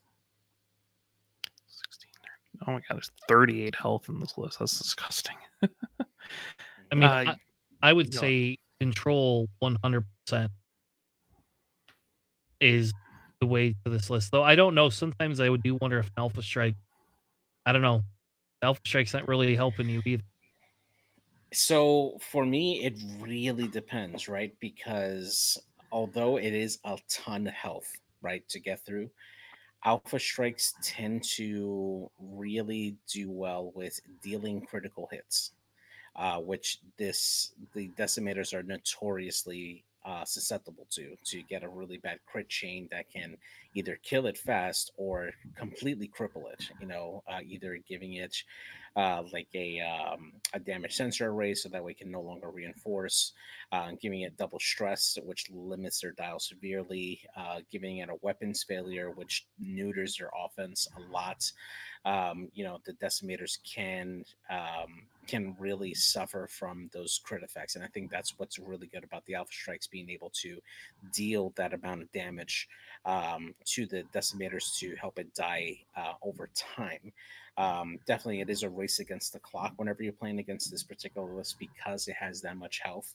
Um, but if you're able to consistently get, or at least focus fire on one of those, um, on one of those decimators and really cripple it, um, then you have a better chance of winning the game. Um, you you don't have much to fear from the three TIE fighters, other than you know the bumps that they can help prevent you getting those target locks for those ordnance shots. Um, but other than that, you know, if you can get a really solid um, initial shot, uh, concentrated volley on one of those decimators, you can es- eff- effectively neutralize it out of the game. So, Alex, do you think the same thing? Uh, yeah, I mean, well, hull breaches on decimators. That's why you bring novice tech. But like, Yeah, yeah. yeah. I mean, this one is a little bit more success susceptible to like specifically proton torpedoes, but uh, I think it's a little bit more resistant to control than the uh, you would typically find in beef, just because you have.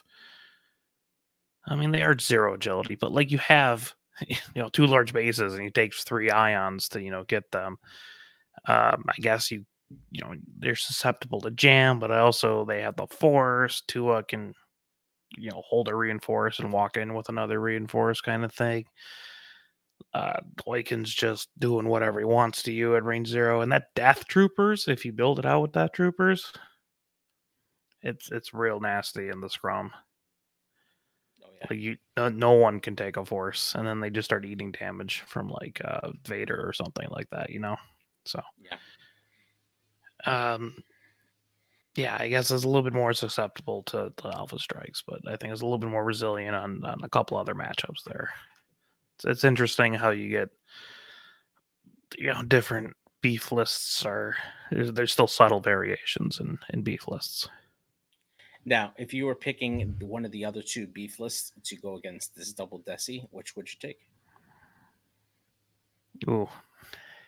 I feel like the Republic one would do better just because you can probably surround those ships better. But like having two die decimator shots is really funny yeah, exactly. because that's that's where all your offense is is coming from. So it's just like, well, cool. Well, you can roll up and roll two dice at me, and Yeah, I I feel Boba Kanan the better into this list personally.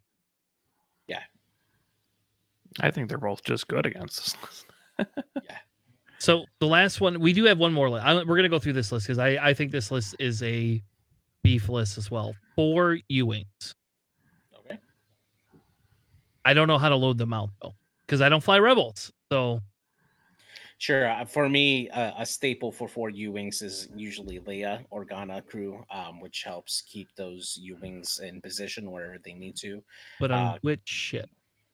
Um, you can typically put that on either Magva or Saw Gerrera. Um, those are the ships that uh, that typically a little more beefier, um, especially with Magva's ability to deny the rerolls.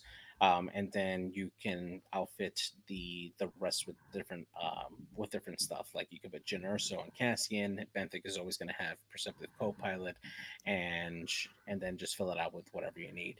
Um, the best part about this list is if you manage to keep it together, is having um, having uh, selfless um, to help spread the damage between all the ships. And if you want to talk about beef, my goodness, uh, that is very very good on just spreading out the damage between your ships. It is just really good. It just makes you discourage shooting criticals at this uh, at this list. Did you just run Benthic with Jyn, Perceptive, FTC? Yeah, I do Yeah. contraband because Yeah. you do Contraband. stop. but- Contraband, yeah. because you're you're using Magva to defend against the uh, the target locks, basically. You just put Contra on all of them. Yeah. You can have two two turns of consecutive stops if you wanted to. What are you putting on Cassian? K2SO selfless and Yeah. K2SO. like ablative generally. Works kind of well with his ability. Who you And then you have four points on Magva. Uh, I mean, you could also do ablative as well if you wanted to, um, or you could do selfless and then novice tech.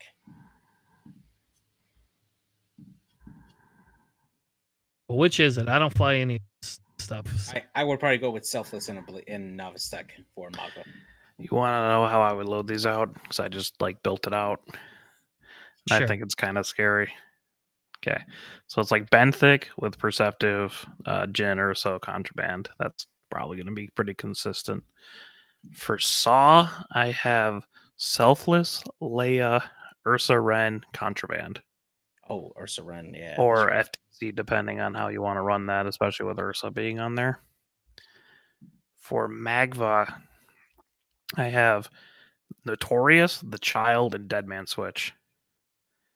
So that's a real deterrent from shooting a really good part of your list. Yeah. And then Cassian with Selfless, K2SO, and Ablative. So hold on. Magva's got Dead Man, you said? Yep. The child.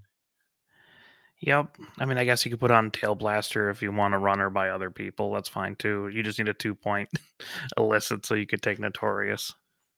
Oh yeah. Uh, Notorious instead of selfless on Magva. Yeah. That's actually really good. I like that combo. Yeah. My goodness. Yeah, yeah, it's it's kind of because you get the locks back onto Magva with the child, but Magva means you can only re-roll one of them, and then you're only re-rolling one dice into a notorious Magva. It's not fun. I think I found my list for this week for NCX. Yeah, Oh my uh, goodness. That's a lot of a lot of to go through. Oh my gosh. Ooh. that is that is uh some some nasty work here. Ooh, love it. Yeah, that that's uh uh, like just right off the top, kind of how I would run them. Especially because like Saw just automatically gets locks on anyone who's shooting at Magva because Magva has the child. Yeah. Yeah, that's really good. Yeah. My goodness, that is ridiculously good. I like that a lot. That's so good. So then the next question is right. so we have so re- so then it's it's notorious that's that's kind of the deterrent And your defensive piece. Yeah. Yeah, I don't know what your target priority in that kind of list would be. Yeah, for me, if I'm looking at this list holistically, I would say Magva is definitely the deterrent piece, right? Because it really discourages you from having um like you getting re-rolls on offense, especially if you're relying on like ordnance to deal damage against these ships. Um, that basically makes you use the focus more often and between benthic being able to pass off uh, potential evade tokens to your ships um, it, it makes the, the list very very good at resisting attacks and having um, just being in position to contest different objectives with Leia and contraband cybernetics and such. Uh, Cassian Andor as well, uh, being a very good piece and removing stress as well helps further um, uh, helps further that particular style of play. Uh, just being able to stay in position on there. Um, as far as strategies to counter this list, it's it's actually really tough. I mean, I, I kind of want to lean on control, um, just to mm, force your opponent to do one straight, so that way they don't stay in the same spot. Um, but at the same time, it's really hard to do that if you don't have rerolls, right? I mean, uh, target locks are just slightly better at getting better uh, at getting a, a hit or crit results than a focus token would be statistically. Um, so by nature, you are making it harder for them to get consistent, reliable results against you. Um, but I, I don't know. I, I don't know exactly how would counter it. I mean, I think control is probably the answer for this, but yeah. Yeah, I don't even know what you like. Like Leia is such a pain that you kind of want to go after Saw, but then you're only making him stronger. Mm-hmm. and then like you only get one reroll, and then Magva's just coming up to you with double force. You gotta calculate pass somewhere in there, a focus pass or an evade. Anyone could just like Magva can just take an evade as long as she's by Benthic, right? Like now you have an evade double focus or not double force and one reroll against the ship Yeah. and notorious at an I three. Yeah. And and still somehow I think that's your best target you shoot. Yeah. like if you go after Benthic, he just takes double evades. He doesn't care, whatever. oof.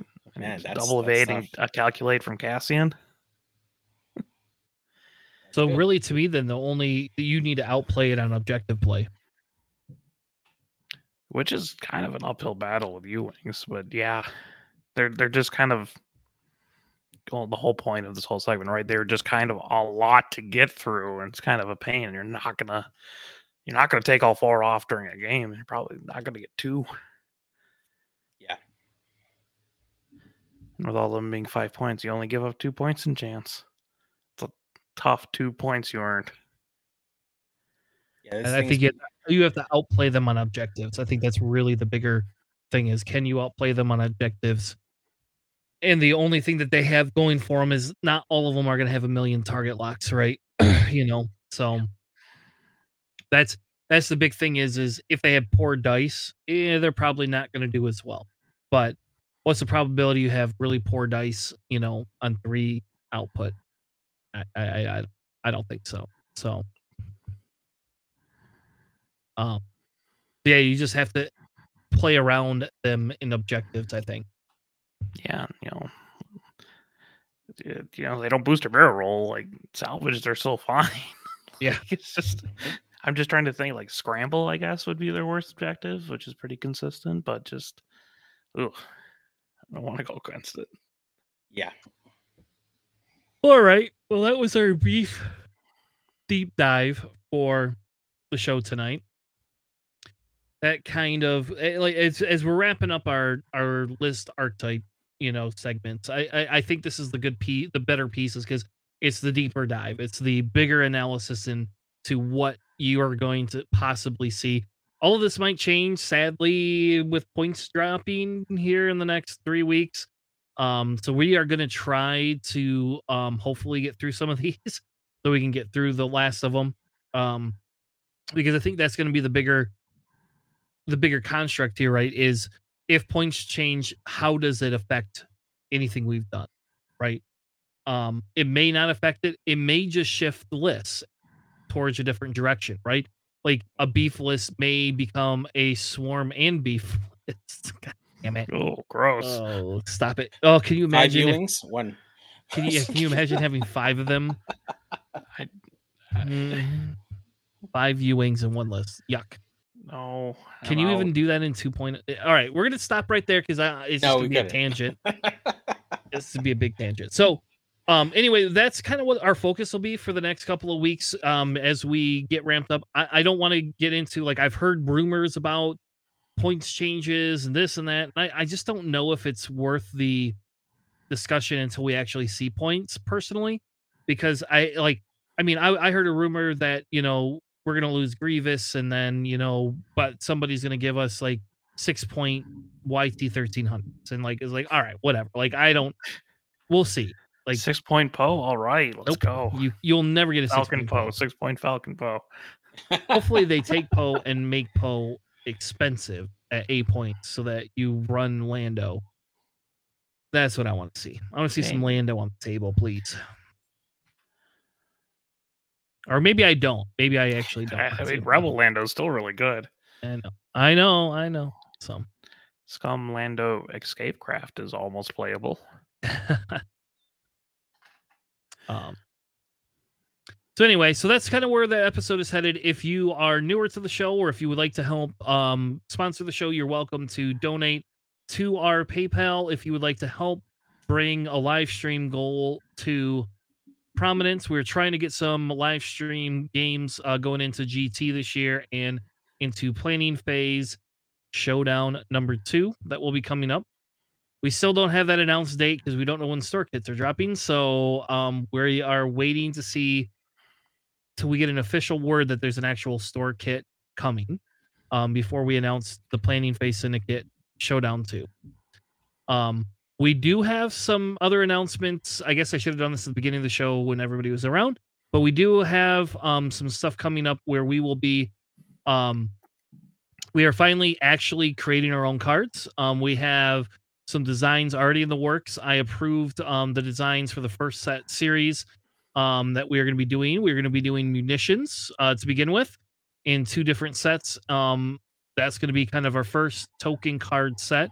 So if you want, you could join our Patreon, and that will be um, something that we give quarterly to all Patreons um, in our group. Um, and they will have unique tokens you do not get outside of planning phase.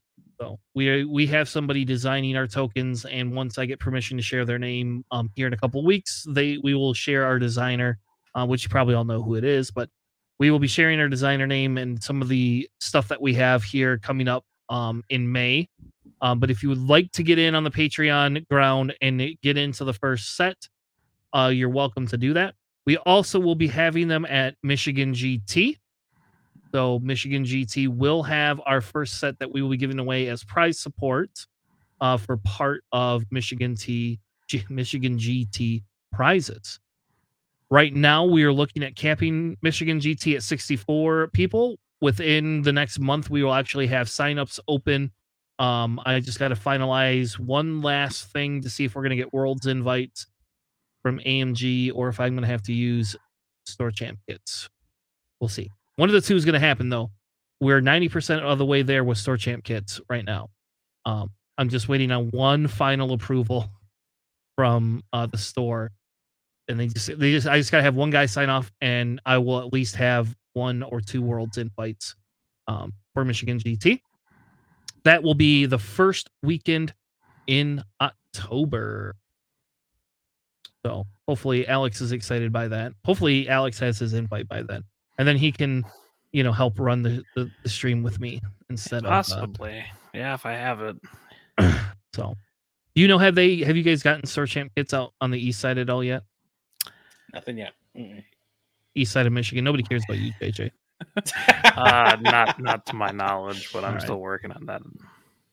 So hopefully we'll have more store champ michigan announcements here in the next couple of weeks as well I like I said, I do know that we are looking to try and do one on the west coast in May, or the west side of Michigan in May or June if the kits come in. Um, to try to get the first one off the ground. So, all right. Does anybody have anything else before we wrap up for the night? Uh, just a quick update uh, from uh, the Nickel City League here. Uh, we're going to go into week number six over here. We're going to have a rematch between Team Punishers and Team Endgame this next week here, with Team Endgame having the home field advantage for this week here. Uh, we're going to have some exciting games going on here. Hopefully, we'll be able to stream a few of them. Um, but uh, hope to see you guys there uh, watching some of these games uh, this following week here. Uh, we're going to the second half of the season here, and it's anybody's game for these teams. so we're excited to to go forward yeah, maybe we should have done build Tanner a CIS list because now I don't want to run a CIS list that I've ran a million times. So I think I'm gonna have to like I don't know. I was thinking of maybe not running any Jango or any Grievous. Who maybe just do like a complete droid swarm. Bo- just like all previous oh, three droids. That's what I'm gonna there you go. That's what I'm gonna run. I'm running Pre Vizsla, Bo Katan, and three Discord missile droids. That's that's that's it right there. And J- you, you can see JJ's pissed. He's like, God damn it. JJ approved. Nope, Yes. JJ approved. It's not JJ. We know. It's I've not. seen I've seen what you could do with Bo-Katan, and I approve it. I'm okay. I'm okay with it. Hmm. All right. Well, that's the end of this week's Planning Phase Syndicate, episode 96. Thank you all for joining us. We will be back next week, Sunday, 9 p.m. Eastern, 2100 Eastern, or 0100 UTC. That doesn't get old saying it that many times. Please join us next week for another amazing show.